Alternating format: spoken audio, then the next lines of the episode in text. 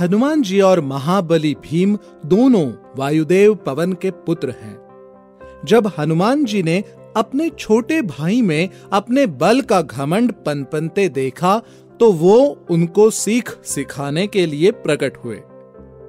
एक बार पांडवों के वनवास के समय हनुमान जी भीम के रास्ते में एक वृद्ध वानर के रूप में प्रकट हुए। वानर जंगल में एक संकरे मार्ग पर विश्राम कर रहा था और उसकी पूंछ रास्ता रोक रही थी। जब भीम उस मार्ग से निकले तो उन्होंने वानर से अपनी पूंछ मार्ग से हटाने को कहा। वानर ने भीम से स्वयं ही पूंछ हटाने के लिए कहा।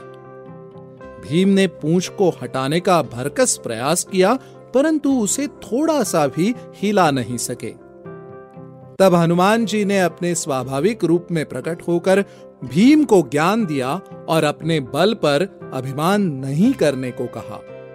हनुमान जी ने भीम को आशीर्वाद दिया और युद्ध में अर्जुन के रथ की ध्वजा में विराजमान होकर पांडवों को युद्ध में विजयी होने का आशीष दिया।